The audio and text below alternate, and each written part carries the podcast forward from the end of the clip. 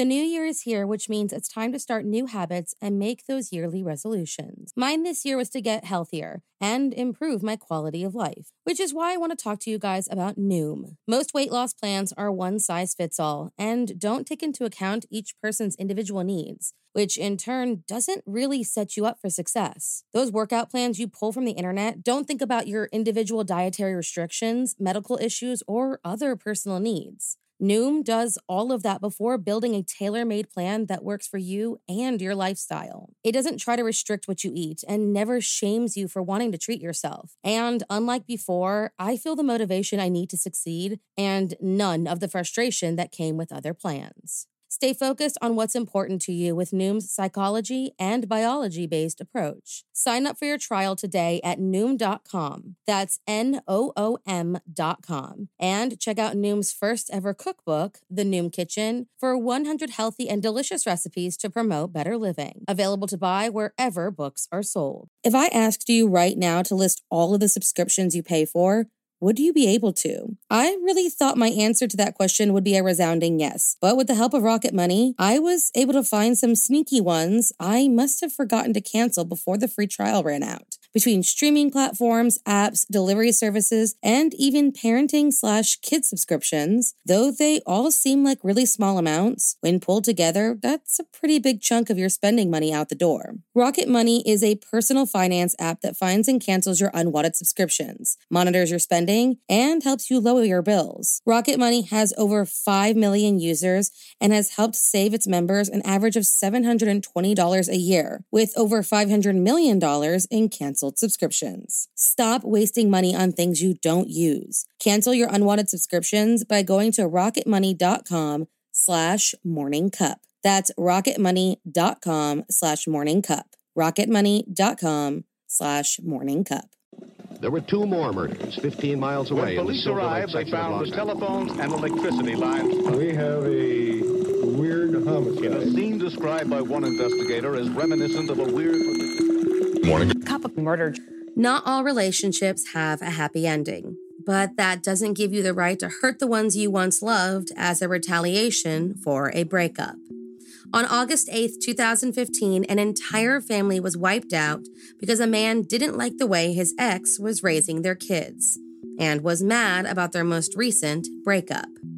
So, if you like your coffee hot but your bones chilled, sit back and start your day with a morning cup of murder. On August 8, 2015, at around 10:30 a.m., a man named David Ray Conley, 48 years old, made his way to the home he knew quite well, nestled in an unincorporated area in northern Harris County, Texas. It was the home he once shared with his former girlfriend, Valerie Jackson, and their 13-year-old son. A home she now lived in with her new husband and had changed the locks to ensure that David had no access to.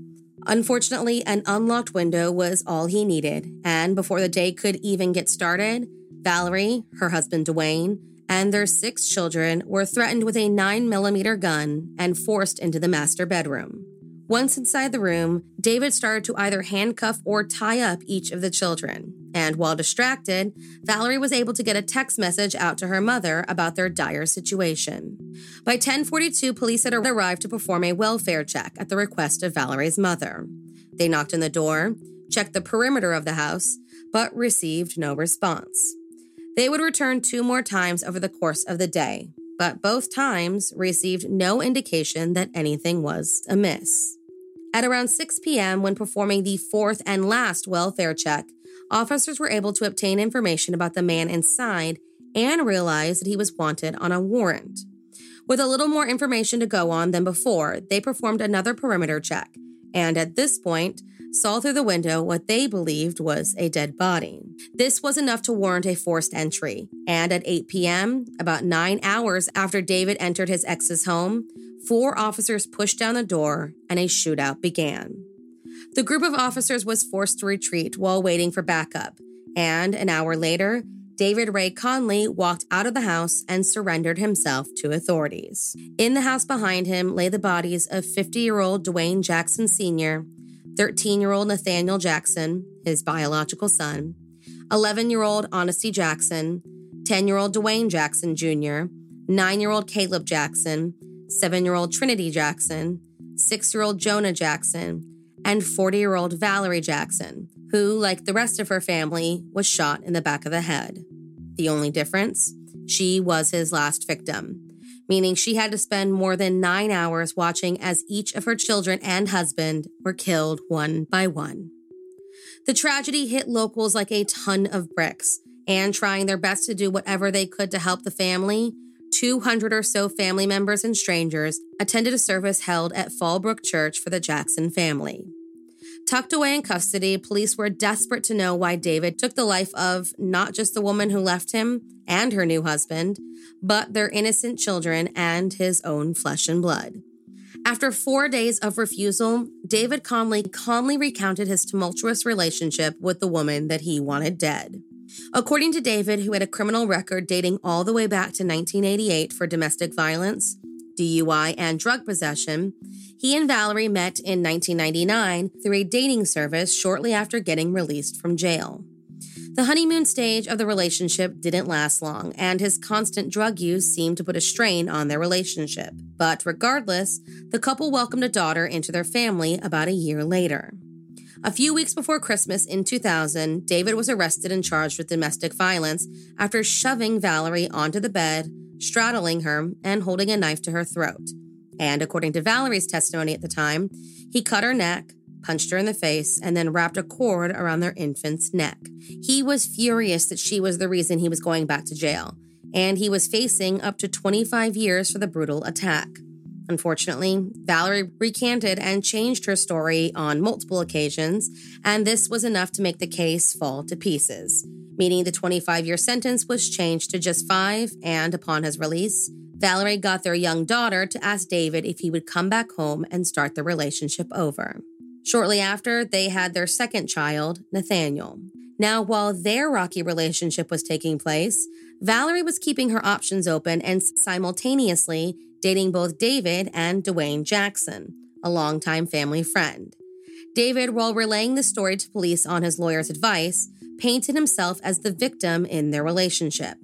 According to his side of the story, Dwayne was a quote demon who once threw a brick through his window, and along with Valerie, barely raised the children that they kept having. Eventually, David decided to leave their Harris County home, saying that Valerie refused to discipline the children, fed them spoiled food, and was turning them into disrespectful, quote, monsters. And when these behavioral issues started to extend to Nathaniel, it was more than he could bear. In August of 2008, Valerie filed for a quote paternity acknowledgement suit, naming David as the respondent. He had apparently grown suspicious that Nathaniel was even his child, but it's unclear if this is why she filed the suit in Wisconsin or whether the pair had resolved their issues. At the time of the shooting, a case against David was pending after he allegedly bashed Valerie's head against a refrigerator on July 28th. When news of the murders made their way through friends and family, Valerie's brother seemed unsurprised. In his opinion, David suffered from bipolar disorder and, at the time of the shooting, had a long list of domestic violence issues with not just Valerie, but his estranged wife, Vernessa Conley. He also had a history of faking mental illness to get himself out of legal trouble. David Conley was charged with three counts of capital murder, with prosecutors saying that they were likely seeking the death penalty, and with the defense saying that they would seek the mental disability defense. David Conley remains behind bars, awaiting his trial. From his cell, he told reporters, I was doing my part as God asked me to do, and showing his complete lack of remorse for the tragic event that has placed him in prison and left a family grieving a massive loss. Thank you for joining me in my morning cup of murder. Please join me again tomorrow to hear what terrible thing happened on August 9th. Don't forget to rate and subscribe and let me know how you like it. If you want to help support the podcast, there's always Patreon or just sharing it with your true crime obsessed friends. And remember, stay safe.